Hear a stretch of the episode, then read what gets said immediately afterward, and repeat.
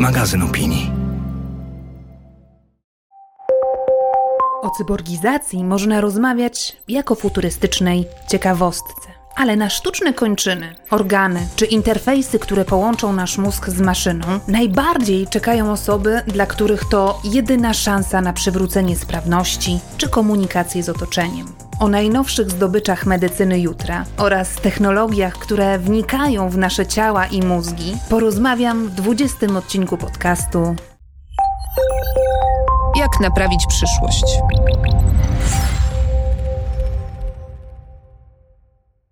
Cześć, dzień dobry albo dobry wieczór. Dzisiejszy odcinek jest dla mnie szczególny, bo rozmawiam z osobami, które nie tylko obserwują, opisują czy też tworzą technologię przyszłości, ale dziś będzie gość specjalny, który z technologii jutra korzysta na co dzień i bez tej technologii, bez jej pomocy nie wyobraża sobie już życia. O kim mowa? No chyba najlepiej, jeśli dzisiejsi goście przedstawią wam się sami. Dzień dobry, ja nazywam się Piotr Krukowski. Moje dotychczasowe życie było związane z produkcją filmową, z komercyjną produkcją filmową, ale powiedzmy właściwie z ciekawości zostałem testerem protezy Zeus. No ja urodziłem się bez części lewego przedramienia, no, mimo to zawsze byłem też aktywną osobą, dużo jeżdżę na rowerze, zawsze dużo podróżowałem. Moja praca była też w dużej mierze fizyczna i też zawsze szukałem takich rozwiązań, które uprościłyby mi codzienne funkcjonowanie i właśnie Zeus to jest jeden z rezultatów tych poszukiwań. Nazywam się Marta Szymanowska i jestem dyrektorką operacyjną w firmie ITER Biomedical. No i na co dzień właśnie się zajmuję takim ogarnianiem tego wszystkiego, bo ten skrót COO to właśnie to jest ogarniacz. W drugiej części tego odcinka porozmawiam zaś z dziennikarzem i popularyzatorem nauki Łukaszem Lamżą. Zapraszam. Widzę na przykład jeden taki scenariusz, w którym nogi i ręce konkretnie są na tyle dobre, są te sztuczne, że wręcz ustawiają się w kolejce do amputacji zdrowi ludzie po to, żeby mieć po prostu lepsze. Wytrzymalsze, nie bolą, nie strzykają, nogi tytanowe, stawy jakieś super potężne, można biec spokojnie 30 na godzinę. Widzę to zdecydowanie. Myślę, że to jest wyłącznie kwestia znalezienia lekarza, który to wszczepi. Co zrobić, gdy wszyscy trąbią o nieuchronnej katastrofie? O apokalipsie ekologicznej, technologiach, nad którymi przestajemy panować, rosnących nierównościach społecznych, cyberwojnach, populistach, fake newsach. Możesz próbować odciąć się od złych informacji, uprawiać własny ogródek i udawać, że wszystko jest w porządku. Ale możesz też wziąć sprawy w swoje ręce. Naiwność? Być może, ale wolę wierzyć w to, że działania pojedynczych ludzi mają znaczenie. O tym, jak naprawić przyszłość w duchu filozofii DIY, czyli naszego swojskiego Zrób to sam, będę rozmawiać z naszymi gośćmi, ekspertami z różnych dziedzin. Postaram się też namówić ich do tego, by weszli w buty futurologów i spróbowali opisać, jak będzie wyglądał interesujący nas wycinek rzeczywistości w 2050 roku. Nazywam się Barbara Sowa i w imieniu magazynu Pismo zapraszam do słuchania podcastu. Mecenasem podcastu jest Accenture. Z czym kojarzy wam się słowo cyborg? Wielbiciele Gwiezdnych Wojen w tej chwili pomyślą o Darcie Vaderze. Innym pewnie skojarzy się walczący z przestępcami w Detroit Robocop czy Iron Man, ten superbohater z filmów Marvela. Znaleźliby się też pewnie i tacy, którzy zakrzyknęliby Cyberpunk od naszego polskiego producenta CD Projekt, gdzie cyberwszczepy mają praktycznie wszystkie postaci w grze.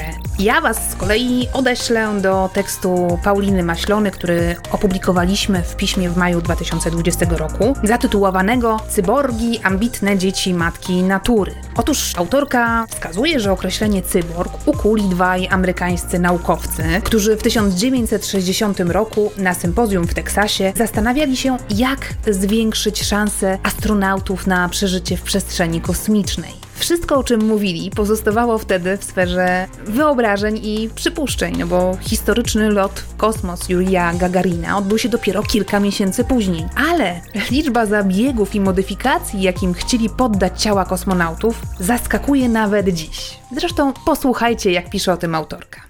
Proponowali m.in. podawanie leków, które pozwoliłyby wytrzymać tygodnie, jeśli nie miesiące, bez snu. Zabiegi opróżnienia lub wypełnienia ucha wewnętrznego, aby zmniejszyć dezorientację i zawroty głowy. a nawet stworzenie alternatywnego układu oddechowego, napędzanego energią słoneczną lub jądrową, który mógłby zastąpić niedoskonałe płuca. Tak przygotowane ciało człowieka, maszyny dostosowywałoby się do nowych warunków i wyzwań kosmosu automatycznie, by sam astronauta mógł zająć się sprawami naprawdę istotnymi. Myśleniem, badaniem, odczuwaniem, tworzeniem. Ten oparty na bazie ludzkiego organizmu rozszerzony system kontroli Kleins nazwał Cybernetic Organism, w skrócie cyborgiem. W świetle tej definicji pewnie niewielu z Was pomyśli jako o cyborgu, na przykład o swoim dziadku z implantem w uchu, albo o babci z rozrusznikiem serca, albo o osobie, która korzysta z protezy ręki. Ale w gruncie rzeczy wszystkich ich można byłoby określić tym mianem. Co więcej, jest cała grupa osób, które najwcześniej skorzystają z najnowszych osiągnięć biorobotyki, nanotechnologii, sztucznej inteligencji i szeroko pojętej inżynierii medycznej. Dlatego, że najbardziej tego potrzebują. To są m.in. ofiary wypadków, osoby po amputacji albo z niewykształconymi kończynami, osoby dotknięte chorobami neurodegeneracyjnymi, jak ALS, czyli stwardnienie zanikowe boczne. Zapytałam Piotra, czy fakt, że na co dzień korzysta z bionicznej protezy, sprawia, że czuje się cyborgiem. Myślę, że tak, że często właśnie, nawet miałem gdzieś taką ksywę człowiek z przyszłości, więc tak, jest to póki co coś bardzo unikalnego. Nie spotyka się powiedzmy na ulicach takich osób, także jestem często obserwowany i dzieci często krzyczą, że idzie robot, ale to jest zupełnie inna reakcja niż właśnie na powiedzmy na niepełnosprawność, w którą ludzie się w taki charakterystyczny sposób wpatrują, właśnie tacy są zaniepokojeni, tacy też zakłopotani, a tutaj to jest właśnie raczej taki podziw, trochę tak. Czasem mam wrażenie, że ta proteza mi przez te elektrody jakieś antydepresanty podaje. Nie? A to jest pierwsza proteza, którą posiadasz? Nie, to jest już moja proteza z 5. albo 6.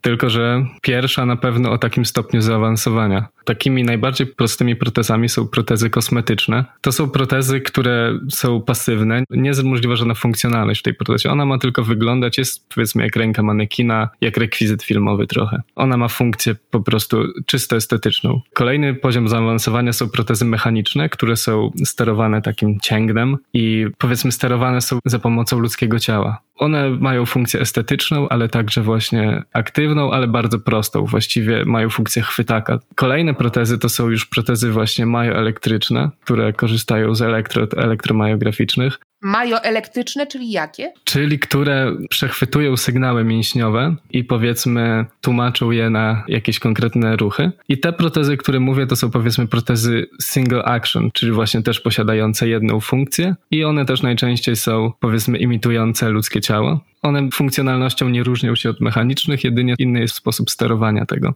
I tak naprawdę tym etapem kolejnym są protezy bioniczne, tak zwane też multi-articulated hands, czyli protezy, w których każdy palec jest właściwie osobno sterowany. To jest najwyższy poziom, jaki jest dostępny. To są właśnie protezy bioniczne, które mają często systemy wieloelektrodowe, czyli nie jest to binarny system, gdzie te sygnały są właśnie takie zero-jedynkowe, a te dane są zbierane z wielu różnych mięśni.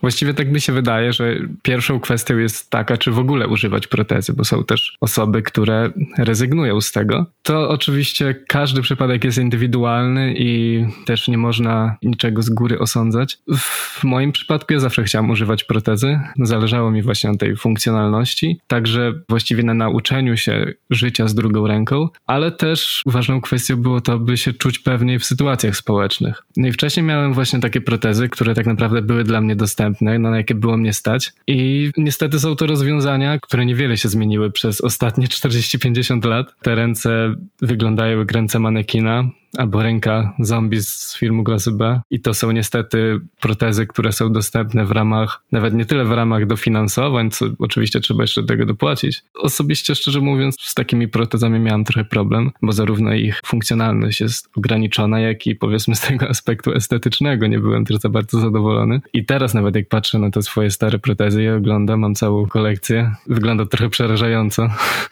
torby odciętych rąk, ale też wygląda to przerażająco, powiedzmy, samopatrzenie taką protezę. Nawet właśnie jest taki termin w hipotezie naukowej robotyki, który się nazywa Dolina Niesamowitości, właśnie zgodnie z którym taki antropomorficzny robot, taki android udający człowieka, który go zacznie przypomina, lecz jednak są pewne cechy gdzieś tam, które go różnią, jak właśnie jakieś martwe oczy, takie te robotyczne ruchy, robotyczna mimika szczególnie, wywołuje właśnie podczas oglądania takiego robota, szczególnie w trakcie ruchu, no dosyć takie nieprzyjemne uczucia, nawet obrzydzenie wśród niektórych ludzi. I właśnie ta dolina to jest od grafu tych odczuć emocjonalnych, gdzie zwykły robot, czy taki, który ma taką formę, ale taką powiedzmy, któremu bardzo jeszcze daleko od jakiegoś androida, do takich ludzkich gdzieś tam kształtów, nie wywołuje w ogóle żadnych odczuć, jest to neutralne, ale już taki bardzo podobny, lecz różniący się drobnymi szczegółami, właśnie wywołuje reakcję taką skrajnie negatywną, właściwie nawet i obrzydzenie. Te odczucia wracają właściwie do normalnego poziomu, gdy robot jest właściwie na poziomie Terminatora, czyli jest póki co niedostępny jeszcze dla nas ten etap. Ta mimika szczególnie na przykład twarzy jest taka niepokojąca, no to ma jakieś tam powiedzmy korzenie ewolucyjne tak naprawdę, służące powiedzmy wykrywaniu jakichś właśnie wadliwych egzemplarzy. I wydaje mi się, że podobnie jest trochę z tymi protezami, że jest to taki trochę ersatz ludzkiego ciała, taki no słaby zamiennik niestety. No ja też jak używałem tych protez, nigdy nie lubiłem też takich momentów, gdy nagle ktoś to zauważał, że mam tą protezę i właśnie często reakcja była niemalże paniczna, że widziałem przerażenie w oczach tych ludzi, bo byli aż tak zaskoczeni. No i dla mnie też było to kłopotliwe, przez to jeszcze bardziej gdzieś tam ukrywałem te protezy, unikałem nowych ludzi i ręka była trochę takim tematem tabu przez to. No i też oczywiście nie przepadałem za tym, że ktoś mi powiedzmy proponował pomoc, przez to ze wszystkim obchodzono się trochę jak z jajkiem. Ta proteza, powiedzmy, Zeus niczego nie udaje, niczego nie ukrywa, a niemalże świeci z daleka i powiedzmy już nie mogę jej ukryć, a tak naprawdę już więcej nie chcę, wręcz przeciwnie. I tu chciałabym się na chwilę zatrzymać, bo to jest bardzo, bardzo ciekawy wątek. Okazuje się bowiem, że wiele osób świadomie wybiera protezy, które niczego nie imitują, a wręcz przeciwnie przykuwają wzrok kolorami, formami, zdobieniami. Modelka i piosenkarka Wiktoria Modesta w jednym ze swoich teledysków występuje w protezie w kształcie czarnego, połyskującego, ostro zakończonego stożka i ta kosmiczna czarna szpica zastępuje jej nogę poniżej kolana.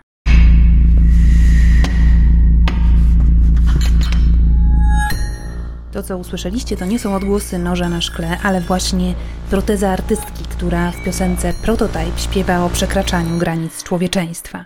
Ja się też z tym zgadzam i powiedzmy funkcjonuje trochę według tego wzoru, że powiedzmy tak jak reakcje, o których mówiłem wcześniej były takie, a nie inne, to teraz pierwszą reakcją jest, że wow, jakie to świetne, gdzie można sobie uciąć rękę, żeby takie coś zamontować. Widać tu takie zafascynowanie tą technologią właśnie widzianą wcześniej tylko w jakichś filmach science fiction. Najciekawsze jest dla mnie to, że znika w tym właściwie ten aspekt tej niepełnosprawności w myśleniu innych. Na przykład niedawno cały świat żył tą grą Cyberpunk, także polskiej produkcji, gdzie główny bohater, czy tam jeden z bohaterów właśnie ma taką zaawansowaną rękę bioniczną i czy ktokolwiek pomyślał, czy wspomniał, że on jest tak naprawdę niepełnosprawny, nie? Dla mnie osobiście ten aspekt też jest właśnie niesamowicie ważny. Tak naprawdę no, równy z funkcjonalnością protezy, która jest oczywiście bardzo istotna, ale no, nie chciałbym nieciekawej protezy, którą bym się źle czuł, a która by była funkcjonalna. Tak samo nie chciał też, żebym pięknej, która byłaby bezużyteczna. No, tutaj mamy zachowany powiedzmy złoty środek. To wygląda to tak, że pierwsza proteza, czyli w ogóle żadna funkcjonalność, można sobie coś przytrzymać. Kolejne protezy właściwie pod względem funkcjonalności wyglądały tak samo, bo powiedzmy sposób ich użytkowania to był jeden chwyt, to był taki chwytak, który powiedzmy dzisiaj to jest jeden z gripów tripod, który mamy, czyli powiedzmy 3 palce, które coś tam łapią i teraz skok jest olbrzymi, bo to jest tak naprawdę kilkanaście protez w jednej, dzięki temu, przez właśnie mnogość tych gripów i tak naprawdę to się nie kończy, bo wszystko można sobie programować, wszystko można sobie tworzyć, wszystko można sobie kustomizować pod siebie i też oprócz tego skoku technologicznego właśnie zauważyłem duży skok taki z integracją powiedzmy protezy z moim ciałem, bo Zeus to jest proteza multi-action, czyli właśnie każdy ten palec ma osobny silnik, jest niezależnie sterowany. Może opowiem właściwie jak to działa względem właśnie sterowania tych palców. Właśnie by ułatwić sterowanie, no właśnie przyspieszyć ten cały proces użytkowania. Zeus ma zaprogramowane takie aktywne chwyty. Proteza układa palce w różne ustawienia i pozwala tak jakby wewnątrz tych chwytów się poruszać. Może być na przykład ręka składająca się w pięść, od otwartej ręki w pięść, które pozwala, nie wiem, trzymać szklankę, jakieś prowadzić samochód, jeździć na rowerze, trzymać cokolwiek, a mogą to być bardzo precyzyjne rzeczy. Na dłoni nie ma żadnych przycisków, wszystko kontroluje się za pomocą właśnie sygnałów mięśniowych przechwytywanych przez elektrody myograficzne, które są w środku leja protetycznego i które bezpośrednio dotykają skóry kikuta. One są umieszczone w takich miejscach, gdzie dany pacjent ma te mięśnie. To zależy od poszczególnego przypadku. Oczywiście najlepiej, jeśli to są mięśnie na kikucie i jak najbliżej jeszcze dłoni, ale to zależy od przypadku. Często w na przykład jakichś amputacjach pourazowych te mięśnie są tak bardzo zdegradowane i też jest dużo mięśni usuniętych, że często po prostu tych mięśni nie ma, bo są usunięte, są nieaktywne, często są na przykład źle przeprowadzone operacje chirurgiczne, te mięśnie są źle zszyte i nie funkcjonują tak jak trzeba, ale u mnie to wygląda tak, że ja mam powiedzmy tą amputację poniżej łokcia, gdzieś w połowie przedramienia i ja używam mięśni przedramienia, czyli tych mięśni, które w ludzkim ciele rzeczywiście sterują palcami, nadgarstkiem i właśnie no te elektrody dotykają właściwie skóry w tych miejscach, gdzie są głowy mięśni, gdzie są najlepsze te sygnały i właściwie proteza działa bardzo podobnie jak ludzka ręka, bo zginaczami ręka się zamyka, prostownikami się otwiera. Dlatego jest to bardzo intuicyjne, uczy się tego dosłownie w 5 minut. To jest tak intuicyjne, że to się zakłada i to się wie, że jak to się obsługuje. Jedynie co właśnie czego trzeba się nauczyć, to sygnałów zmiany, czyli powiedzmy takich kombinacji mięśniowych, które pozwalają na sprawne poruszanie się między chwytami. No i powiedzmy orientacji w tym wszystkim, bo to oczywiście póki co nie działa tak, że każdy palec działa osobno, każdy palec muszę kontrolować osobno, bo niestety póki co nie mamy takiego konwertera, który pozwalałby wysyłany sygnał z układu nerwowego czy z mózgu konwertować na dane cyfrowe w taki sposób skomplikowany. To wszystko jest trochę takie właśnie zero-jedynkowe póki co. No, podobnie na przykład z implantami ślimakowymi w uchu. Nie odzyskuje się słuchu całkowicie, tylko słyszy się powiedzmy jakieś szumy, z których coś można wyłowić. Tutaj jest podobnie, ale dzięki rozwoju oprogramowania, dzięki nauczaniu maszynowemu, też powiedzmy sztucznej inteligencji w pewien sposób możemy dużo przefiltrować i naprawdę usprawnić to działanie. Ja już to w tym momencie nie muszę specjalnie myśleć, że chcę zrobić to i to. Żeby zrobić to i to, to muszę zrobić to i to. Nie muszę robić takiej analizy, tylko właściwie wszystko robię automatycznie, tak jak drugą ręką. Chcę coś robić, to po prostu to robię. Najdłużej trwa tak naprawdę zmiana przyzwyczajeń, żeby na przykład nie robić różnych rzeczy, jak się robiło całe życie, gdzieś tam trzymanie czegoś pod pachą, tylko po prostu korzystanie z tej ręki. To jest najdłuższy proces, zmiana przyzwyczajeń. Przed Zeusem właśnie wyglądało to w ten sposób, że często proteza bardziej przeszkadzała niż pomagała. A tutaj to wszystko właśnie się składa w taką jedną całość, bo dzięki temu, że ona naprawdę jest użyteczna, jest wygodna, jest dobrze dopasowana, jest powiedzmy, ja mogę jej zaufać i że wszystko dobrze działa. Ja wiem, że na przykład czegoś nie upuszczę. To też mnie motywuje do użytkowania tego, a użytkując to coraz bardziej, ja się też coraz bardziej tego uczę. I to jest właśnie duży problem, że wiele osób po amputacji, czy z wróconą amputacją, dostając protezę, nie korzysta z niej tak naprawdę, bo ona im bardziej przeszkadza niż pomaga, ale oni też nie są tego nauczeni. Ale to też jest wina tych protez, które nie są na tyle sprawne. Sama ręka waży około pół kilo, z lejem powiedzmy 1,5 kg. Odcięta ludzka ręka waży więcej. Z przedramieniem. Tak, ja normalnie użytkuję właściwie cały czas tę protezę. Jestem zintegrowany z tą protezą. Generalnie jest ona częścią mojego ciała od rana do wieczora każdego dnia i rzadko w ogóle ją zdejmuję. Oczywiście tylko zdejmuję ją tylko do snu i wtedy ona też się ładuje. No i bo się tak już przyzwyczaiłem, że mam tą drugą sprawną, chwytną rękę, którą właściwie mogę zrobić wszystko i właściwie uświadamiam sobie, że to jest nie tak, jak nie mam tej ręki, bo często na przykład się budzę i chcę coś zrobić oburącz i właściwie przez chwilę następuje taki moment konsternacji, że coś się stało, gdzie jest moja ręka, nie? No tak, zapomniałem i przecież nie ma normalnie.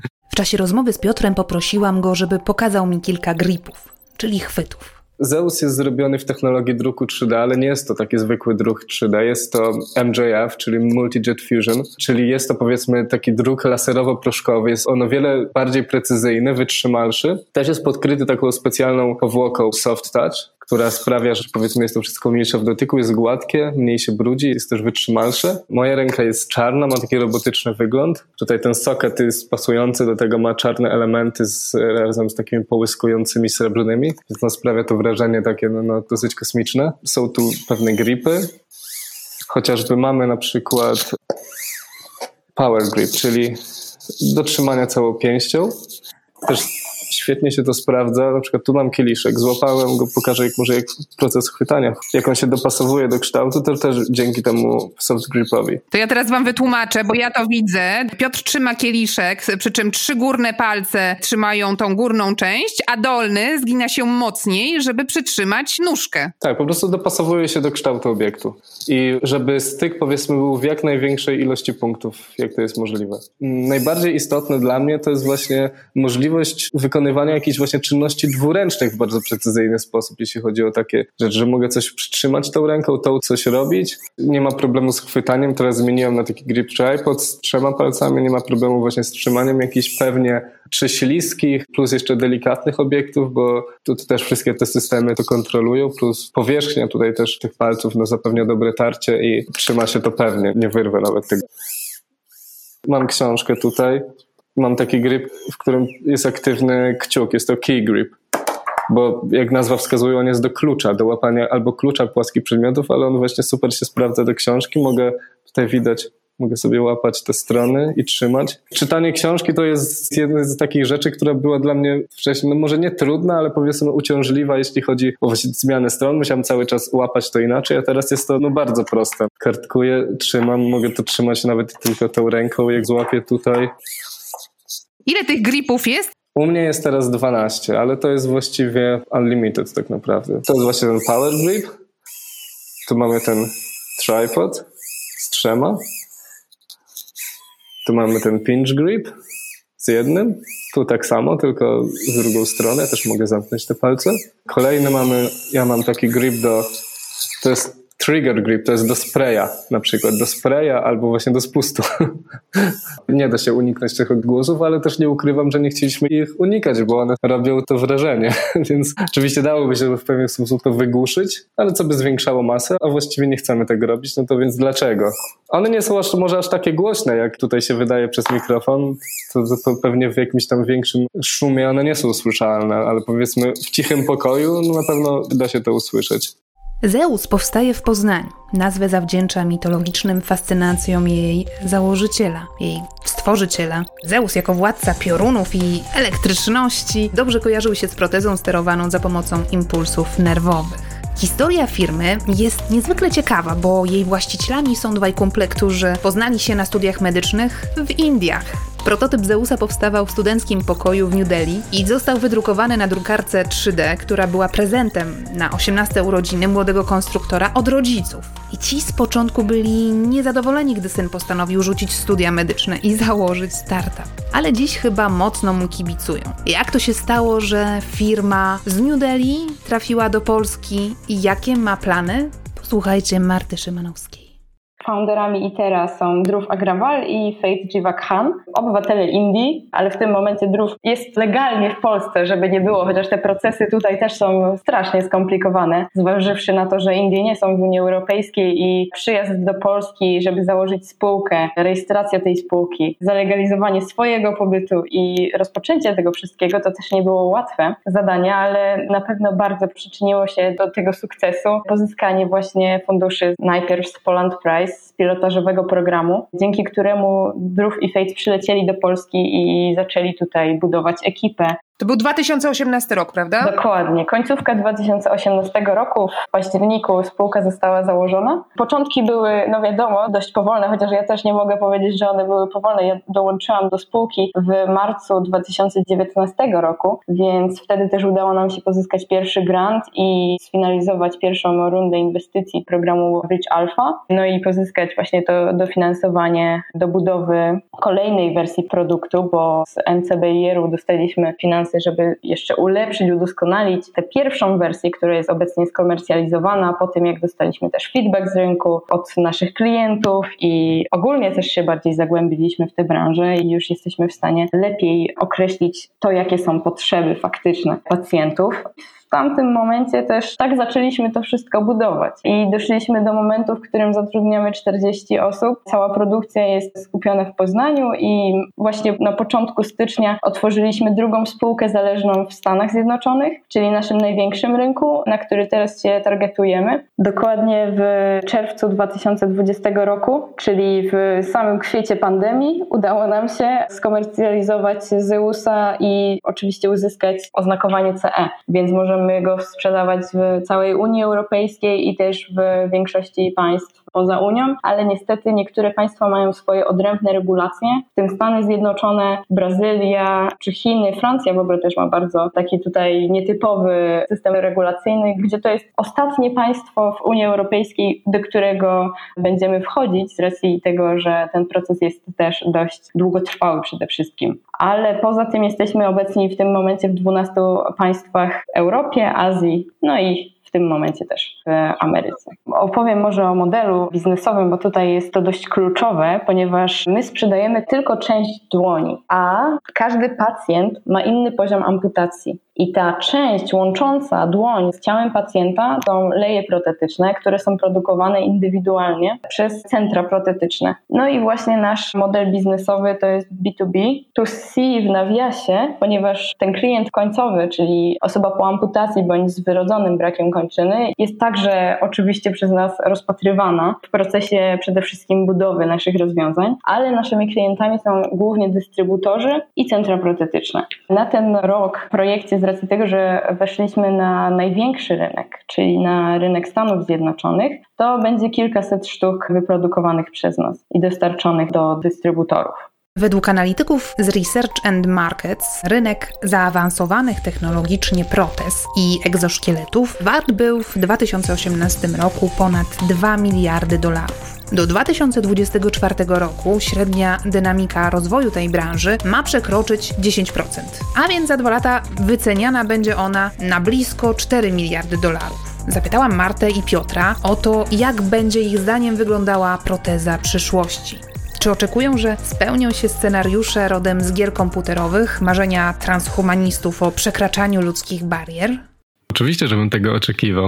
To nie ma żadnych wątpliwości w tym kierunku, ale problemem największym tak naprawdę nie jest skomplikowanie mechaniczne, bo przecież są bardzo skomplikowane, powiedzmy, roboty przemysłowe, które wykonują w ciągu sekundy bardzo skomplikowane, precyzyjne czynności, wieloetapowe. Problemem jest to, że one są zaprogramowane i wykonują powtarzalne czynności. Problemem właśnie jest przesył informacji i to, co ja bym chciał, żeby się zmieniło w przyszłości, to jest właśnie ten system sterowania, który by się nie opierał na mięśniach, a właśnie gdzieś tam na układzie nerwowym czy na mózgu, już mówiąc tak poważnie. No. Staramy się zaimplementować to czucie do protezy, że pacjent będzie w stanie poczuć to, co dotyka, z jaką siłą to dotyka i właśnie po przeglądzie bardzo wielu opcji i możliwości tego, jakby to można by zaimplementować, wybraliśmy ścieżkę właśnie tych wibracji, czyli w momencie, kiedy pacjent dotyka coś w danym chwycie, w danym geście, z danym natężeniem siły, to taka informacja zwrotna jest do niego wysyłana za pomocą tych wibracji. Ogólnie to naszym planem jest po prostu wykorzystanie tych danych, które pobieramy, do zmapowania całego systemu mięśniowo-szkieletowego człowieka,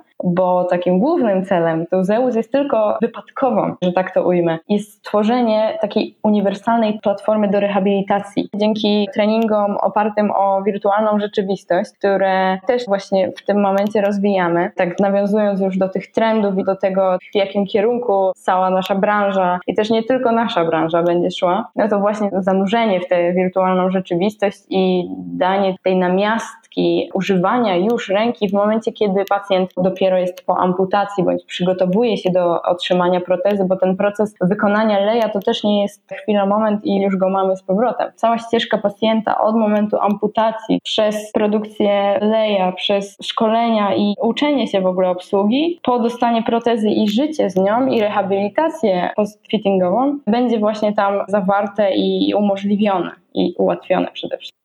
Gdy zbierałam materiały do dzisiejszego odcinka i do rozmowy z Martą i z Piotrem, oglądałam m.in. reportaż BBC o 20-paroletnim Brytyjczyku Jamesie Youngu, który stracił rękę oraz nogę w wyniku wypadku. Wpadł pod pociąg. To właśnie tego młodego Londyńczyka wybrał japoński gigant z branży gier komputerowych, aby sfinansować mu protezę rodem z gry komputerowej właśnie. To był element kampanii marketingowej tej firmy wokół ich nowego produktu. Jeden z bohaterów gry Metal Gear Solid, Venom Snake, jest żołnierzem, najemnikiem i zamiast lewej ręki, którą stracił w czasie jakiejś misji, ma charakterystyczną protezę. W realnym świecie odwzorowała ją firma Open Bionics, która specjalizuje się w produkcji bionicznych protez. Tak więc w efekcie ramię Jamesa nie dość, że wyglądało jak ręka cyborga, to jeszcze miało własne oświetlenie, port USB, a nawet własnego drona. I tak się zastanawiam, czy w tę stronę będzie szedł rozwój w branży protez? Posłuchajcie, co na ten temat mówi Piotr. Te wszystkie dodatki tego typu to niestety są trochę przysłaniacze funkcjonalności i takie cool dodatki, które właściwie nie są do niczego potrzebne, a ta proteza, o której mówisz, to też niestety wiem, co to jest za proteza i ona specjalnie ona nie pomaga w życiu, bo nie ma jakichś takich systemów. Te wszystkie właściwie protezy, które są takie bardzo głośno o nich, które wyglądają właśnie jak ręce Ironmana, to często niestety tylko wyglądają, a tu też chodzi o tą funkcjonalność. Warto właśnie zachować ten złoty środek. Proteza Jamesa, o której opowiadałam, kosztowała około 400 000 złotych. Za te pieniądze można byłoby sobie już w Polsce kupić mieszkanie. Zapytałam więc moich gości o cenę i dostępność zaawansowanych technologicznie protez w Polsce. Ile to kosztuje i czy można to, dajmy na to, sfinansować z NFZ-u czy z PFRON-u? Cena, jeśli chodzi o Zeusa, na każdym rynku też się trochę różni ze względu na system regulacji, właśnie dofinansowania, czy też to, jak jest skonstruowany rynek. Ja mogę mówić o cenach, za które sprzedajemy to do naszych dystrybutorów, a cena ostateczna dla pacjenta jest różna w zależności od poziomu amputacji przede wszystkim, od tego, czy potrzebuje dodatkowych elementów takich jak elektryczny bądź mechaniczny łokieć, czy też nie, i też od użytych elektrod i baterii. Więc powiedzmy 60 do 80 tysięcy złotych. Ta sytuacja w Polsce jest coraz lepsza. Na dzisiaj można dostać różne formy dofinansowania. Największą, powiedzmy, kwotę można dostać z PFRON-u, z programu Aktywny Samorząd, gdzie po dobrze napisanym wniosku może zostać sfinansowane nawet 90% kosztów, plus można do tego dobrać jeszcze środki z innych źródeł, z NFZ-u chociażby. Z bardzo dużym prawdopodobieństwem można z różnych takich środków zbierać nawet całą kwotę. Stereotypowo się tak myśli, że takie, powiedzmy, rozwiązania to są jakieś wielomilionowe koszty, bo jest to oparte na jakichś skomplikowanych międzynarodowych badaniach, na właśnie jakichś kosmicznych technologiach, a tak naprawdę dzisiaj, powiedzmy, w dużej mierze dzięki drukowi 3D też dostępnemu powszechnie, wszystkie, powiedzmy, prace badawcze są dużo tańsze. Dzięki temu takie rozwiązania też mogą być dostępne szerszemu gronu pacjentów tak naprawdę na całym świecie, i to też było jednym z głównych rzeczy, które przyświecały. I myślę, że jest to świetne podsumowanie pierwszej części dzisiejszego odcinka. W kolejnej porozmawiam z Łukaszem Lamżą. Jak naprawić przyszłość? Moim kolejnym gościem jest Łukasz Lamża, dziennikarz i popularyzator nauki związany z Tygodnikiem Powszechnym. Możecie go także znać z kanału YouTube, gdzie prowadzi kanał Czytamy Naturę. Łukasz jest również autorem niedawno wydanej książki Połącz Kropki, o której sam pisze jako podręczniku przyszłych technologii. Czytelnikom Pisma jest z kolei znany choćby z genialnego tekstu Homeopatia, wysokie stężenie absurdów, do którego link znajdziecie w opisie podcastu. Polecam go szczególnie tym, którzy leczą się preparatami w rodzaju oscillococylum, bo autor genialnie rozprawia się z mitami na temat ich składu i działania. Z Łukaszem rozmawiam nie tylko o neuroprotezach i wnikaniu technologii w nasze ciało, ale przede wszystkim o tym, jak próbujemy zespolić nowoczesne urządzenia z naszym umysłem. Ale po kolei. Rozmowę zaczęłam od tego, co mówił mi wcześniej Piotr, który przyznał, że choć traktuje swoją protezę jak część własnego ciała, to wciąż daleko jej do możliwości, jakie daje prawdziwa ludzka ręka. Dlaczego to takie trudne? Co jest największą przeszkodą? Dłonią wykonujemy mnóstwo bardzo subtelnych rzeczy, a druga taka rzecz już faktycznie z życia codziennego, nie może z popkultury, ale z życia codziennego, to jest obserwacja dzieci. Proszę zwrócić uwagę, jak ciężko jest nauczyć dziecko tej tak zwanej zwłaszcza motoryki małej. W ogóle jak skomplikowane jest posługiwanie się dłonią, czy właściwie ręką technicznie, to jest niesamowite. I dopiero tak naprawdę, kiedy się to obserwuje z bliska, to człowiek zaczyna sobie zdawać sprawę z tego, jak to jest skomplikowane. My jesteśmy tak przyzwyczajeni do tego, że nawet nie zdajemy sobie sprawy, jakie to jest skomplikowane. Więc wystarczy spojrzeć, jak 5-6-latek uczy się na przykład posługiwać nożem i widelcem, żeby zdać sobie sprawę z tego, czego my od tego biednego dziecka wymagamy. To są nieprawdopodobnie subtelne rzeczy, których my po prostu nie dostrzegamy i dostrzegają je też inżynierowie, którzy próbują odtworzyć dłoń z jednej strony czysto anatomicznie, a z drugiej strony od strony sterowania. To są dwa, oczywiście powiązane ze sobą, ale dwa duże, niejako osobne problemy. Problem z anatomią jest zwykle rozwiązywany w ten sposób, że się likwiduje jeden paliczek, czyli zamiast palców, tych naszych 4 palców, które mają 3 paliczki, stosuje się 4 palce dwupaliczkowe, bo to jest po prostu dużo mniej elementów ruchomych i to jest mniej zawodne. Natomiast jest mnóstwo rzeczy do rozwiązania. Ręka. Ja mówię z przyzwyczajenia dłoń, ale to jest ręka technicznie. Jest naprawdę cudownym wynalazkiem ewolucyjnym. I to jest krótka odpowiedź na to pytanie. To jest po prostu dużo bardziej złożone, niż mogłoby się wydawać. To, o czym Piotr wspominał, to czego jemu brakuje, to oczywiście takie bezpośrednie połączenie między jego myślą, mózgiem, a tym, co robi proteza de facto, bo teraz on kontroluje tą protezę za pomocą mięśni. I ty w swojej książce zatytułowanej Połącz Kropki piszesz o wybranych najbardziej obiecujących technologiach przyszłości, także w dziedzinie medycyny i protetyki również. Ile kropek twoim zdaniem brakuje do powstania interfejsu mózg-komputer, czy mózg-maszyna, no bo o tym mówimy, z prawdziwego zdarzenia? Znaczy są już interfejsy mózg-komputer, są też z prawdziwego zdarzenia. Pytanie, jak bardzo spektakularnej rzeczy się spodziewasz, czego potrzebujesz. Są już rzeczy zupełnie niesamowite i to była większość przyjemności pisania tej książki. To nie było science fiction, tylko to było science, to było czytanie tego, co po prostu już jest. To co jest, a co przed nami? Jeżeli chodzi o sterowanie materią przy pomocy myśli, nazwijmy to w ten sposób, to są dwie zasadnicze kategorie rzeczy. Jedno to są, tak jak wspominałaś, Piotr, jak dobrze pamiętam, tak? Ma protezę mioelektryczną. No to dla osób niewtajemniczonych. To jest coś, co, przypuśćmy, że ktoś ma ramię poniżej łokcia, amputowane, obcięte, niewykształcone, wszystko jedno nie ma. I coś, co podpinamy tam i podpinamy się do tamtejszych nerwów, to jest proteza mioelektryczna. Czyli korzystamy z tych końcówek, z mięśni, z nerwów, wszystkiego, co mamy w kończynie. Natomiast jest też inna możliwość. Włamanie się do mózgu bezpośrednio, niejako. Czyli sczytywanie aktywności mózgu.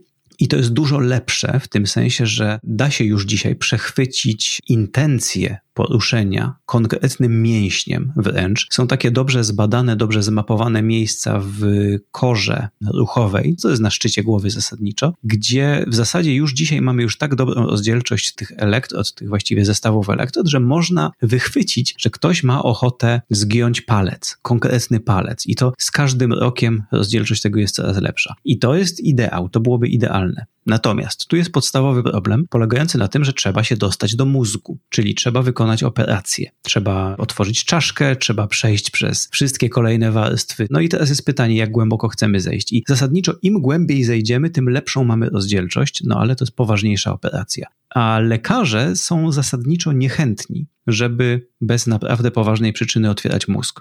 To jest jeden z głównych, tak naprawdę można by powiedzieć, problemów dzisiaj. Czyli technologie są i na pewno rozwijałyby się dużo szybciej, gdyby neurochirurdzy pewnego dnia powiedzieli, a dobrze, otwieramy wszystkich. Więc tu jest bardzo duży problem. Naprawdę da się zrobić mnóstwo i są już osoby na świecie, które chodzą z takim zestawem położonym bezpośrednio na ich korze mózgowej, z takim zestawem mikroelektrod i mają takie protezy sterowane tym. I jakość tego jest zupełnie szalona i intuicyjność posługiwania się tym jest podobno niesamowita.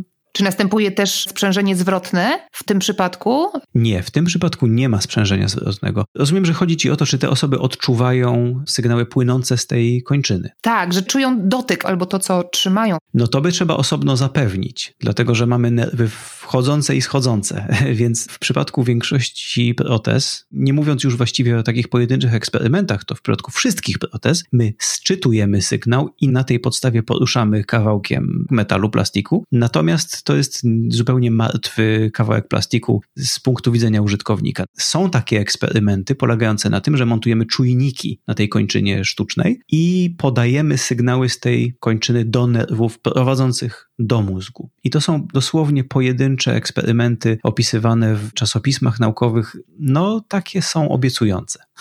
Są powiedzmy obiecujące, ale tego absolutnie nigdzie nie ma w standardzie. A gdybyśmy mieli odejść od samych protez, to jakie są jeszcze takie te najciekawsze, najbardziej obiecujące przykłady, o których też piszesz w książce, ale warto, żebyśmy o nich też powiedzieli naszym słuchaczom, które wykorzystują właśnie ten fakt, że już te diody możemy umieścić, już możemy odczytać impulsy z mózgu, przekazać je dalej. Gigantycznym obszarem badań jest ułatwianie komunikacji osobom sparaliżowanym. Taka osoba nie musi się poruszać, czyli nie mówimy w tym momencie o przywróceniu jej ruchliwości, to może się dziać, ale nie musi się dziać, niezależnie od tego. Natomiast takim dosyć dużym obszarem badań jest odczytywanie aktywności mózgu i to może być albo taki czepek, się potocznie mówi EEG, czyli na powierzchni czaszki, ewentualnie czasami włosy trzeba podgolić, ale kładziemy elektrody sczytujące sygnał z zewnątrz, spoza czaszki, albo no właśnie, jeżeli mamy taką okazję, to schodzimy pod czaszkę i sczytujemy różnego rodzaju intencje. Ostatnio na przykład, bodajże rok, 2 lata temu, pojawiło się takie świetne badanie, gdzie całkowicie sparaliżowanej kobiecie umieszczono taki zestaw mikroelektrod i proszono, żeby wyobrażała sobie, że pisze jakiś tekst. Czyli miała sobie wyobrażać, że porusza ręką i pisze, normalnie pismem pisanym. I udało się to w ten sposób jakby odczytać, że komputer był w stanie z tego sygnału odczytać, jaką literę, jakie zdanie, jakie słowa chce zapisać ta osoba. No więc mamy też takie możliwości. Brzmi niesamowicie. Ja z kolei jeszcze nie tak dawno byłam zaskoczona, ale tak pełna podziwu wręcz, obserwując jakieś wystąpienia, czy też to był chyba wywiad Petera Scotta Morgana, nie wiem czy tylko kojarzysz, to jest naukowiec brytyjski, który podobnie jak Stephen Hawking jest chory, walczy ze stwardnieniem zanikowo-bocznym. Okrzyknięty został najbardziej zaawansowanym cyborgiem na świecie, bo przeszedł cały szereg operacji od układu pokarmowego, oddechowego, zanim właściwie jeszcze choroba kompletnie sparaliżowała jego organy. Musiał też usunąć krtań, w związku z czym odebrało mu tą możliwość mówienia i dzisiaj on porozumiewa się za pomocą ruchów oczu, nadal może ruszać gałkami ocznymi. Oczy też musiał notabene zoperować, żeby to działało sprawnie. I właśnie oglądałam jego wywiad, gdzie z dziennikarzem rozmawiał poprzez swojego awatara, co już było takie dość nietypowe, to jeszcze właśnie używając syntezatora mowy, który brzmiał no fantastycznie. Ja byłam pełna podziwu i zastanawiam się, jak on to robi. Czy są już urządzenia, które no mówią za sparaliżowaną osobę, czytając jej w myślach? Tak, są takie. Nie wiem, co ten konkretny człowiek ma wszczepione, natomiast tak, są takie urządzenia, które właśnie to robią, czyli na podstawie intencji, tylko taka osoba musi zostać odpowiednio wyszkolona. Zwykle, znaczy nie ma na pewno jeszcze czegoś takiego, że człowiek po prostu myśli. No, zastanów się, jak wygląda procedura mówienia przez nas w tej chwili. To jest bardzo ciekawy, tajemniczy proces. W zasadzie jakby się nad tym zastanowić, nie zauważamy, że cokolwiek robimy, ale jeżeli chcę coś powiedzieć, to tak jakby po prostu mówię. Czyli wytwarzam w sobie intencję powiedzenia czegoś i to nagle spływa z moich ust. To jest coś zupełnie niesamowitego i w zasadzie nie wiadomo, jak to się dzieje. Czyli podstawa neurologiczna tego, co my w tym momencie robimy z taką łatwością, jest w zasadzie nieznana, dlatego stosuje się różnego rodzaju obejścia. Tak jak wspomniałem wcześniej, świetnym pomysłem jest posłużenie się korą ruchową, czyli osoba wyobraża sobie, że chce coś napisać i to jest duży, fajny, leżący na powierzchni obszar mózgu i można w miarę tę aktywność sczytywać. Natomiast zawsze stosowane są jakiegoś rodzaju sztuczki. Na przykład przed taką osobą stawia się ekran z literami i ta osoba ma patrzeć, jeżeli ma jeszcze aktywne oczy, patrzy na pewien obszar na ekranie i z tego jest sczytywane, co chce powiedzieć. Więc no, prawdopodobnie ten facet też ma coś tego rodzaju. Stephen Hawking bardzo długo miał właśnie tego typu interfejs, gdzie sterował tym swoim jedynym mięśniem policzka, jedynym dostępnym jego kontroli i wybierał na ekranie słowa, frazy, miał taki bardzo sprytny system. Więc niestety nie ma jeszcze czegoś takiego, co naśladowałoby naszą naturalną, spontaniczną aktywność mówienia. To po prostu musi być jakaś sztuczka. Rozumiem. A powiedz mi, co sądzisz o działaniach Neuralinku? Z tego, co widziałam, to kilka dni temu opublikowali ogłoszenie, w którym poinformowali, że szukają dyrektora do spraw badań klinicznych, no i media natychmiast zaczęły interpretować i pisać, że pewnie to oznacza, że planują testy na ludziach. Do tej pory prezentowali wyniki badań na małpach czy świniach. I ja wiem, że środowisko naukowe z dystansem podchodzi do wyników zaprezentowanych przez Neuralink, czy w ogóle do tych badań, które firma należąca do Muska prowadzi.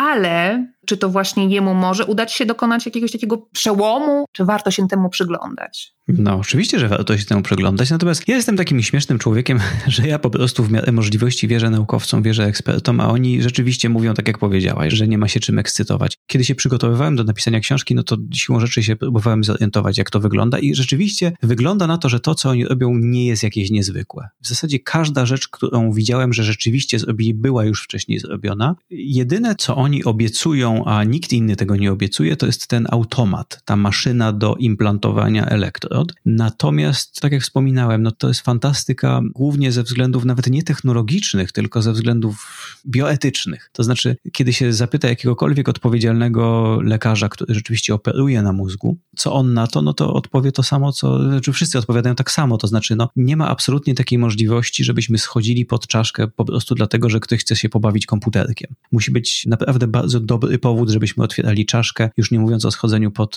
opony, czyli bezpośrednio na korę mózgową. Dlatego większość tych eksperymentów, które rzeczywiście zaszły najdalej, jest wykonywanych z udziałem pacjentów, którzy są już na coś leczeni. Na przykład mieli wszczepiane elektrody w związku z atakami padaczkowymi. Czyli mówimy o osobach, które muszą już mieć wykonywane operacje na mózgu, albo mają na przykład już tam jakiś otwarty ten mózg i przy okazji zgadzają się na to, żeby wziąć udział w jakimś eksperymencie. Natomiast nie ma nigdzie na świecie takiego obyczaju, że ktoś ma ochotę sterować swoim smartfonem albo swoim komputerem przez mózg, w związku z czym znajduje się jakiś lekarz, który powie, jasne, oczywiście, otworzymy panu mózg. To jest zawsze bardzo poważna operacja i to jest takie fundamentalne ograniczenie, o którym wydaje mi się, że oni nie mówią. To jest moim zdaniem troszkę nieuczciwe, dlatego że oni pokazują to jako produkt, nie wyjaśniając potencjalnym klientom, że w zasadzie żaden komitet etyczny na świecie nie zgodził się na to, żeby to stosować. No chyba, że znajdą jakiś taki sposób, żeby ominąć prawo międzynarodowe i będą, nie wiem, tak jak pływają po oceanach, po wodach międzynarodowych, pływają kliniki aborcyjne, obchodząc lokalne przepisy. Tak samo będą pływały po wodach międzynarodowych kliniki maska, gdzie jacyś lekarze po prostu otworzą każdego.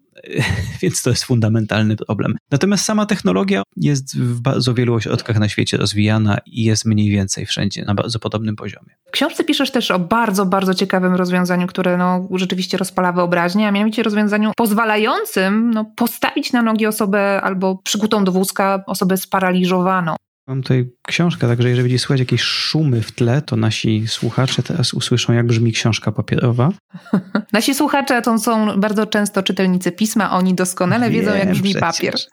Ja specjalnie na końcu książki zrobiłem sobie taki indeks właśnie na takie okazje. 2019, o właśnie, bo ja już nie pamiętam tego wszystkiego, przecież to było. W 2019 roku, tak, opisano pierwszy taki przypadek. Chodziło o przywrócenie ruchliwości człowiekowi, no w zasadzie niemal całkowicie sparaliżowanemu, ale nie poprzez wózek inwalidzki, nie poprzez sterowanie nawet tym wózkiem. Myślą tylko poprzez scalenie tego człowieka z egzoszkieletem, czyli ze szkieletem zewnętrznym. To jest taka dosyć ciekawa rzecz. Wygląda to jak taki, to tam bodajże 60-70 kilo ważyło. To jest taki kawał sprzętu, coś w co się wpina człowieka. Ten facet jest całkowicie sparaliżowany, więc rzepami wpina się go w takie sztuczne, to jest za plecami człowieka, czyli mamy miejsce na nogi, miejsce na plecy, miejsce na ramiona, na kończyny górne, no i wpina się go w to i całą tę technologię pozwalającą odczytywać intencję ruchu podpina się pod siłowniki tego egzoszkieletu i wykonuje się, w momencie kiedy ja pisałem książkę, to było to na etapie takim, że on przeszedł tam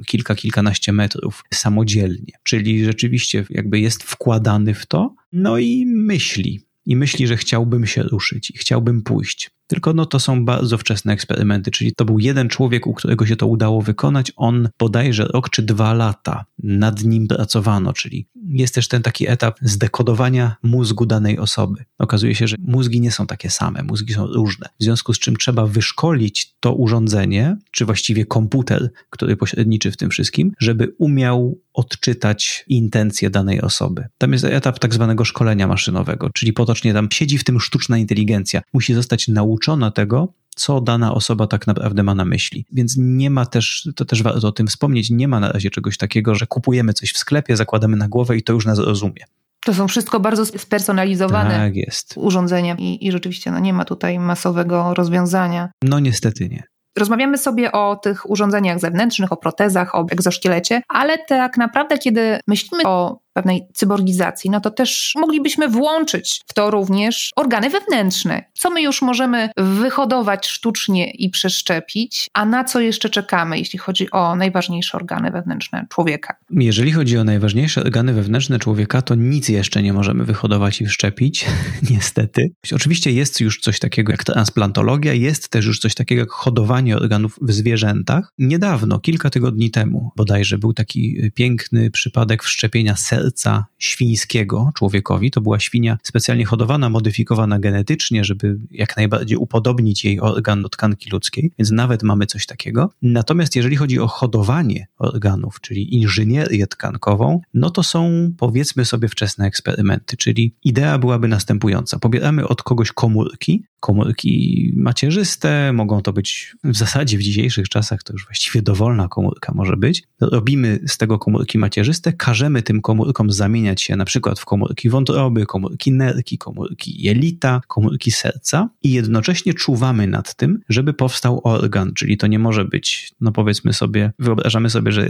jest taka wanienka z komórkami serca i nabieramy ją łychą, no to nie powstanie z tego jeszcze serce. Na tej samej zasadzie nie można stworzyć funkcjonalnej nerki czy funkcjonalnej wątroby, po prostu hodując komórki, bo to powstanie jakiś wielki guz nowotworowy tak naprawdę. Więc tu jest cały problem, żeby to uporządkowało się przestrzennie w organ. I dzisiaj jesteśmy mniej więcej na takim etapie, że różnymi bardzo sprytnymi technologiami jesteśmy w stanie zmusić takie komórki, żeby tworzyły, powiedzmy sobie, niewielkie jednostki funkcjonalne organów, czyli na przykład jakiś kłębuszek nerkowy, jakiś tam zrazik wątrobowy czy zrazik płucny, czyli jesteśmy gdzieś mniej więcej tutaj, że już są takie małe, działające, funkcjonalne miniorgany na modelach mysich, na modelach szczurzych. Czasami się już udaje, pamiętam mysią tarczycę na przykład, funkcjonalną, wyhodowaną w ten sposób. Natomiast no wiadomo, ponieważ myszka jest mniejsza, to też nieco łatwiej jest wyhodować jej organ, bo on po prostu jest mniejszy. Więc jesteśmy mniej więcej na takim etapie teraz, że wiadomo w zasadzie, że to jest wyobrażalne i w zasadzie chyba wszyscy, którzy się tym zajmują, przypuszczają, że kiedyś będzie taka możliwość, natomiast dzisiaj no, jest ciężka walka o to, żeby zmusić te komórki, żeby powstał naprawdę funkcjonalny organ.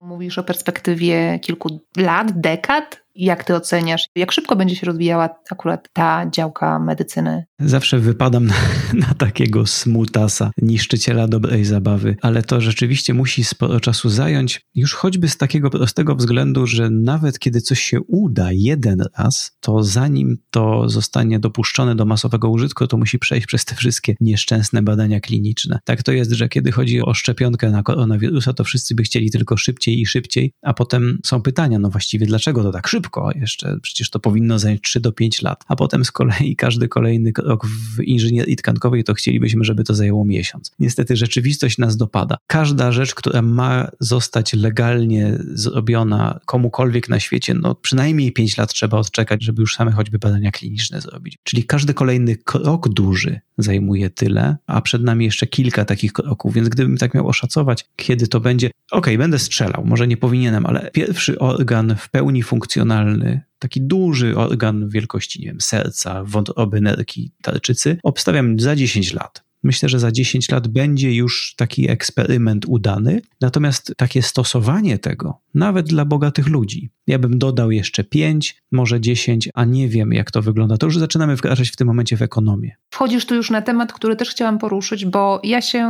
czytając twoją książkę uśmiechałam i miałam dużo takich właśnie zachwytów. Taka pełna optymizmu byłam, myśląc sobie wow, no naprawdę dzieje się mnóstwo fantastycznych rzeczy. A potem przyszła taka refleksja, no dobrze, na ile teraz te nowe technologie, nawet jeśli już przejdą cały ten proces testów, certyfikowania, eksperymentów itd., na ile one będą powszechnie dostępne? I czy to nie będzie kolejny element jakiegoś takiego podziału społeczeństwa na tych bogatych, cyborgizujących się właśnie, którzy będą mieli dostępne, sztucznie wyhodowane, ulepszone organy i będą mogli wymieniać poszczególne części ciała, które będą nawalały, i na biednych, którym pozostanie jakiś taki tańszy erzac? No oczywiście, że tak. No przecież jakże może być inaczej? Nawet tak element elementarne rzeczy, jak wydawałoby się elementarne rzeczy, jak diagnostyka obrazowa. Zobacz, jaki jest nierówny do niej dostęp. Jeżeli człowiek ma pieniądze, to może w każdej chwili zlecić i zapłacić za tomografię komputerową, za rezonans magnetyczny wybranej części ciała. W zasadzie od razu, jeżeli sobie zażyczy, jeżeli sobie zapłaci. Natomiast jeżeli ktoś nie ma pieniędzy, no to musi liczyć w Polsce na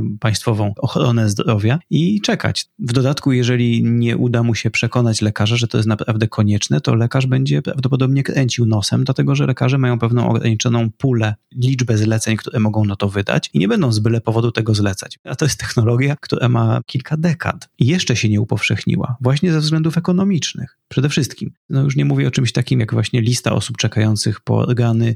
Także jeżeli chcemy sobie wyobrazić, jak będzie wyglądała przyszłość, to wystarczy się uważnie przyjrzeć teraźniejszości i wszystko stanie się jasne.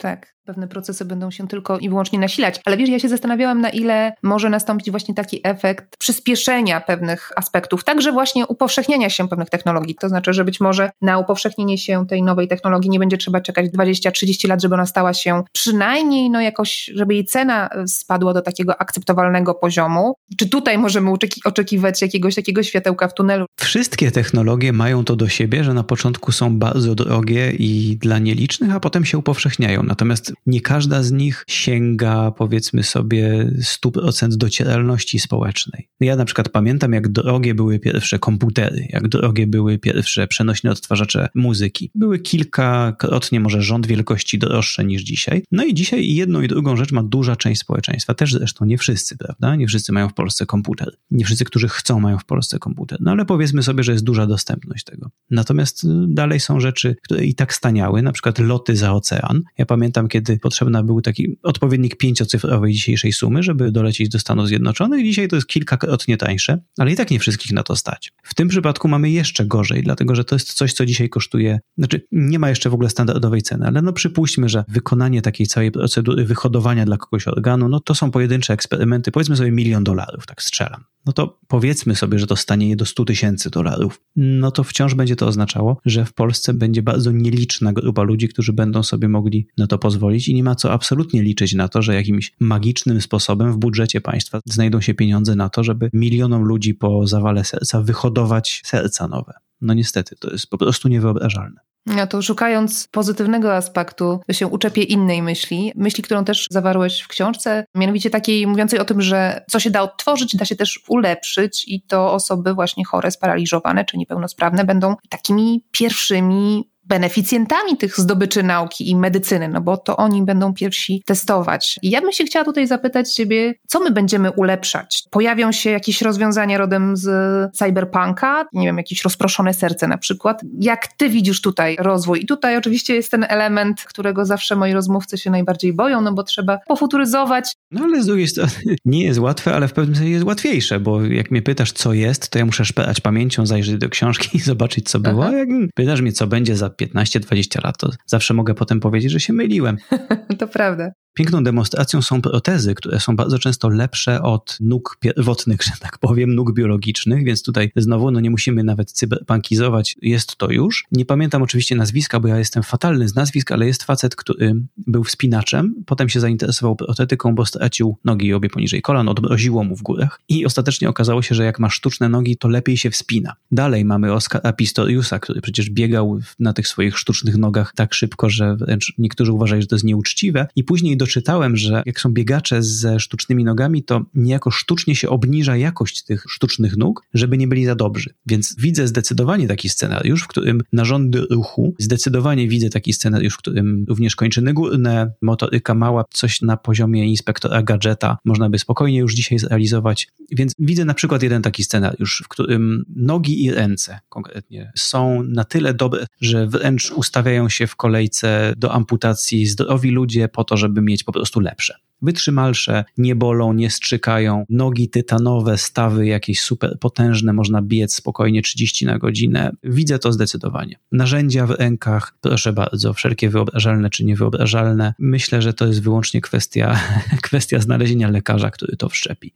A będziemy ulepszać sobie na przykład narządy zmysłu? To by była następna rzecz, którą bym wymienił, bo pokusa jest gigantyczna, czyli oczy, tak, zdecydowanie, narządy zmysłów, super sprawa. Opisuje też w książce taką rzecz, która też już w zasadzie wiemy, że działa, mianowicie poszerzenie sobie wzroku o podczerwień. Myślę, że to by było bardzo interesujące. Wstrzykuje się w gałkę oczną, taką zawiesinę zawierającą bardzo specyficznego rodzaju nanocząsteczki złota. To się łączy z receptorami na dnie naszego oka i widzimy w podczerwieni. Więc myślę, że byliby ludzie tym zainteresowani. Natomiast póki co to jest nieodwracalne, więc jest pytanie, kto by się tego podjął i kto by się tym zainteresował. Śledząc ruch transhumanistów i osób, które tam wręcz ryzykując zdrowiem i życiem przeprowadzają jakieś operacje, żeby szczepić sobie chipy albo jakieś dodatkowe elementy, które pozwalają im, właśnie zyskać nowy zmysł, to myślę, że na pewno znaleźliby się chętni. No jasne. Cały czas wszyscy oczywiście czekają, bo to są drobiazgi. Wymieńmy dla porządku serce, oczywiście szybsze płuca, no i tak dalej, i tak dalej. Wątroba, która nigdy nie odmówi. No przypuśćmy, że mamy to już załatwione. No i mózg. No i został nam w tym momencie chyba najciekawszy z organów, jak sobie poszerzyć możliwości poznawcze. To jest bardzo interesujące. Na chwilę obecną sytuacja jest mniej więcej taka, że my ludzie zaczynamy prowadzić badania nad wykrywaniem takiej właśnie intencji już nie tyle ruchowej, tylko myślenia o czymś konkretnym, tak zwane czytanie w myślach. I to idzie powolutku, natomiast tutaj docelowo byłaby taka możliwość, że odczytujemy jakąś myśl, na przykład zadanie jakiegoś pytania, następnie to jest wysyłane do internetu, nasz asystent odpowiada nam na to pytanie i my to słyszymy na przykład w postaci cichutkiego głosiku za uchem. Są takie wszczepy nadające dźwięk tak zwanym przewodnictwem kostnym, czyli mamy taki mikroskopijny głośniczek przymocowany do naszej kości czaszki i nie słychać tego zupełnie na zewnątrz, czyli my tylko słyszymy ten głosik, ten dźwięk. Brakującym elementem tego wszystkiego jest odczytywanie myśli, bo dałoby się już dzisiaj zrobić coś takiego, że zresztą jest taki facet, znowu ja nie pamiętam, bo jestem po prostu kiepski w te klocki, mógłbym go znaleźć w książce, a może go tu znajdę w międzyczasie, zamontował sobie taki głośniczek z przewodnictwem kostnym i połączył się ze swoją koleżanką, też taką artystką, to jest Manel Muñoz, pseudonim Manel de Aguas i jego kumpela z dzieciństwa Moon Ribas. No i oni się połączyli w ten sposób telefonami, że mogą do siebie dzwonić i gadać ze sobą i słyszą swoje nawzajem głosy w głowie po prostu. Więc to jest taki jakiś tam krok naprzód, to jest połączone z internetem. Natomiast wszyscy by chcieli oczywiście, że ja sobie o czymś pomyślę, na przykład, tak? I jaka jest ludność Kambodży? Ja to sobie myślę tylko i to w głowie w tym momencie słyszę. 3,5 miliona, tak? Czy ileś tam. I to jest niepokojąco blisko, bo jest fajne obejście tego.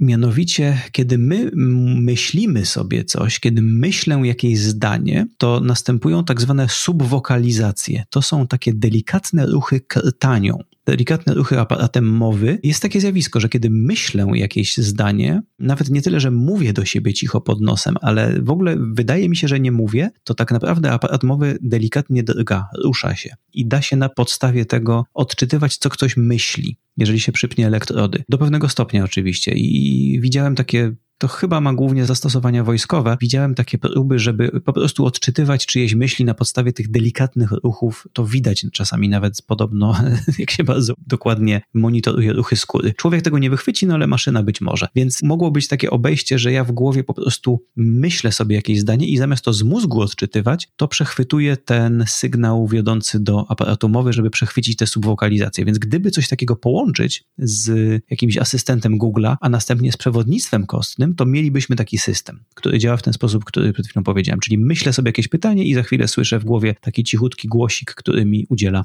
odpowiedzi. Myślę, że wszyscy nasi słuchacze, którzy się przygotowują do jakiejś klasówki, egzaminu, pewnie byliby zachwyceni. Zresztą kto z nas nie byłby zachwycony? Można byłoby brylować wiedzą. Tak. Tylko pytanie, czy akurat nie byłoby to degenerujące dla mózgu, bo przecież, jak wiadomo, skoro tam nie trzeba tych szufladek samemu zapełniać, tylko wszystko przychodzi z taką łatwością, to nieużywane mięsień słabnie. Ilość rzeczy, które mogłyby się tu zepsuć i doprowadzić do katastrofalnych skutków psychologicznych jest potężna. Sama taka prosta sprawa, jak to włączyć, jak to wyłączyć, jakby to odpowiadało tak naprawdę. A teraz, skoro już się bawimy w science fiction, to nie zapominajmy o tym, że ta aplikacja udzielająca nam odpowiedzi też niekoniecznie musi być obiektywna, niekoniecznie musi być uczciwa, w związku z czym pytanie, co by nam ten głosik w głowie mówił, skoro już jest coś takiego, to dlaczego nie miałoby nam podpowiadać jakichś dziwnych myśli? Ja już nie mówię nawet o reklamowych, bo to jest jakby jedna możliwość, czyli zapytałbym, jaka jest ludność Kambodży i bym usłyszał 3,5 miliona pij Coca-Cola. Ja myślę, że rzeczywiście tutaj może być jeszcze gorzej, prawda? Właśnie tak. To pole do spekulacji i do takich pisania czarnych scenariuszy tutaj robi się coraz większe. I pewnie dlatego, także dlatego, no, zwłaszcza takie ingerencje w mózg budzą wiele kontrowersji, prawda? To jest jakiś taki problem dużo większy niż ingerencje w ciało, tak? Że dużo łatwiej nam przyjąć i zgodzić się na to, że będziemy hodować sztuczny organ, który przeszczepimy, niż że będziemy tam gmerać w mózgu nagle coś, prawda? Bo to już trochę budzi pewne przerażenie. No mózg jest święty, mózg jest święty. Kiedy zaczęły się pierwsze w ogóle ingerencje w mózg, to wielu lekarzy uważało, że jest to niestosowne. To jest przełamanie pewnego tabu, którego się nie powinno przełamywać. Jest taka świetna książka Jurgena Torvalda Kruchy dom duszy. To jest właśnie o mózgu. Mózg jest takim właśnie kruchym domem duszy. To jest książka o tym, jak doszło do tego, że nie boimy się już i operujemy na mózgu. Fenomenalna, polecam Państwu. No chodziło to za mną, kiedy pisałem o ingerencji w mózg, że to jest już, że ingerencja, no wycinanie guzów mózgu, to wszyscy się chyba zgadzamy, że to jest bardzo słuszna rzecz. Natomiast już wchodzenie w świat myśli, wchodzenie w świat umysłu i ingerencje tam, no to jesteśmy chyba dzisiaj na takim etapie, że zbliżamy się do przełamania kolejnego tabu. Bardzo, bardzo dziękuję Ci za rozmowę. Link do książki, o której wspomniałeś, i link do Twojej książki też wrzucimy do opisu podcastu. Masz już pomysł na kolejną książkę? Ja coś tam zawsze pracuję, ale ja kiedy przyjdzie czas, to będę reklamował. Rozumiem. To czekamy w takim razie. Dzięki wielkie za rozmowę. Jak naprawić przyszłość?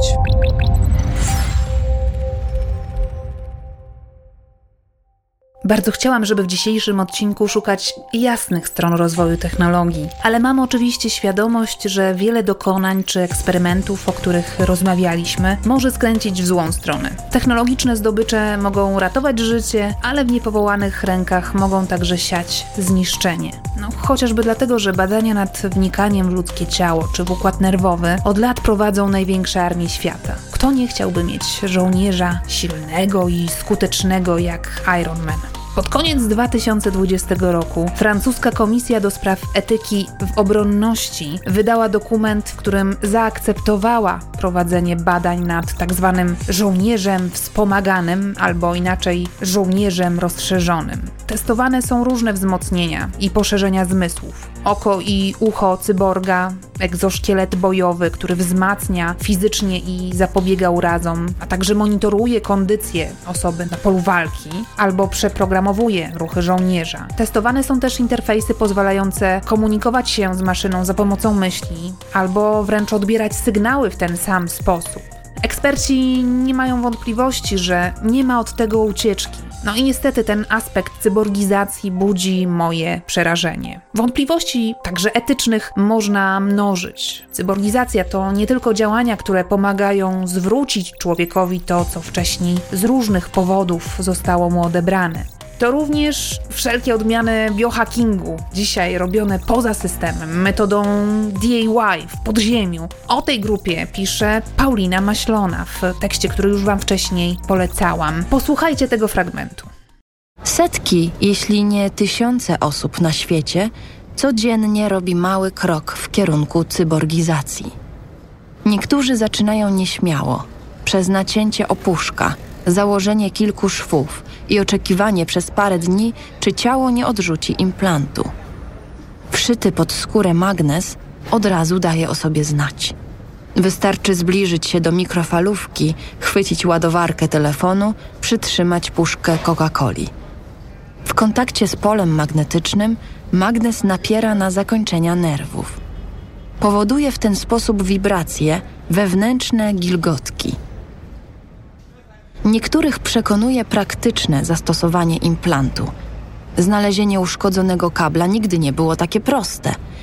Innych korci przesunięcie granic poznania. Można też inaczej. NordSense to 2,5-centymetrowy implant. Wszyty w mostek. Daje ci znać, kiedy jesteś zwrócony na północ. Wystarczy krótki, choć jeśli wierzyć wypowiedziom w internecie bolesny, zabieg u piercera, żeby twoje ciało zaczęło inaczej postrzegać przestrzeń. Jeśli bardziej zależy ci na doznaniach estetycznych, zainteresujesz się pewnie implantem LEDowym, który trwale podświetli wybrany fragment twojej skóry. Jest też coś dla tych, których kręci totalna kontrola. czujnik zsynchronizowany z twoim własnym domem. Drzwi otwierają się, gdy się do nich zbliżysz. Zapalają się światła w pokoju, a komputer loguje się do poczty. To tylko kilka z wielu przykładów działań transhumanistów. O tym, jak walczą ze starością i śmiercią, opowiadałam wam w grudniowym odcinku mojego podcastu. Ich plany są ambitne i bardzo śmiałe, a wizje dotyczą przekraczania przeróżnych barier człowieczeństwa, nie tylko ograniczeń fizycznych czy szukania sposobu na zwiększenie swojego IQ, ale też barier na drodze do szczęścia, a nawet rozwiązywania naszej wadliwej moralności. Ale to już temat na zupełnie inną rozmowę. Na koniec zostawiam was z cytatem z wywiadu z Peterem Scottem Morganem, o którym wspominałam w rozmowie z Łukaszem Lamżą, a właściwie z Peterem 2.0, bo dziennikarz, który przeprowadzał wywiad, de facto rozmawiał online z awatarem Petera. On sam leży przykuty do łóżka i komunikuje się z otoczeniem za pomocą komputera i ruchów gałki ocznej. Naukowiec podał jeden z najbardziej przekonujących, moim zdaniem, argumentów na rzecz budowy metaversum. Posłuchajcie. Ostatnio sporo się mówi o przyszłości wirtualnego świata i metaversum. W rzeczywistości idea ta nie jest niczym nowym. Ludzie eksplorują ją od wielu lat i Peter 2.0 od dawna jest częścią tej wizji. Prawda jest taka, że jako Peter 2.0 tęsknię za byciem częścią wirtualnego świata, który umożliwia ludziom spotykanie się, współpracę i zabawę. To nasza szansa na urzeczywistnienie wizji tak pięknie pokazanej w filmie Avatar. Jak pamiętacie, Jake, główny bohater, jest sparaliżowany od pasa w dół. Technologia dała mu szansę opuścić niesprawne ciało i budować lepszą przyszłość w świecie wirtualnym. To dla mnie największy potencjał metaversum. Ale to ważne, byśmy już dziś zadbali, aby nikt nie został pominięty. Metaversum nie może być zdominowane przez jedną firmę albo jedną kulturę. Technologiczni giganci powinni połączyć siły ze społecznościami, którym służą, by mieć pewność, że inkluzywność jest punktem wyjścia do budowy metaversum, a nie jakimś elementem, który dodaje się później. Dzięki wielkie, że wysłuchaliście tego odcinka. Jeśli nie chcecie przegapić kolejnego, polecam zasubskrybować podcast na platformie, z której korzystacie. Jak naprawić przyszłość albo kanał Pismo do słuchania znajdziecie zarówno na Spotify, SoundCloud, na Apple Podcast, jak i w audiotece. Trzymajcie się ciepło i do usłyszenia. Jak naprawić przyszłość?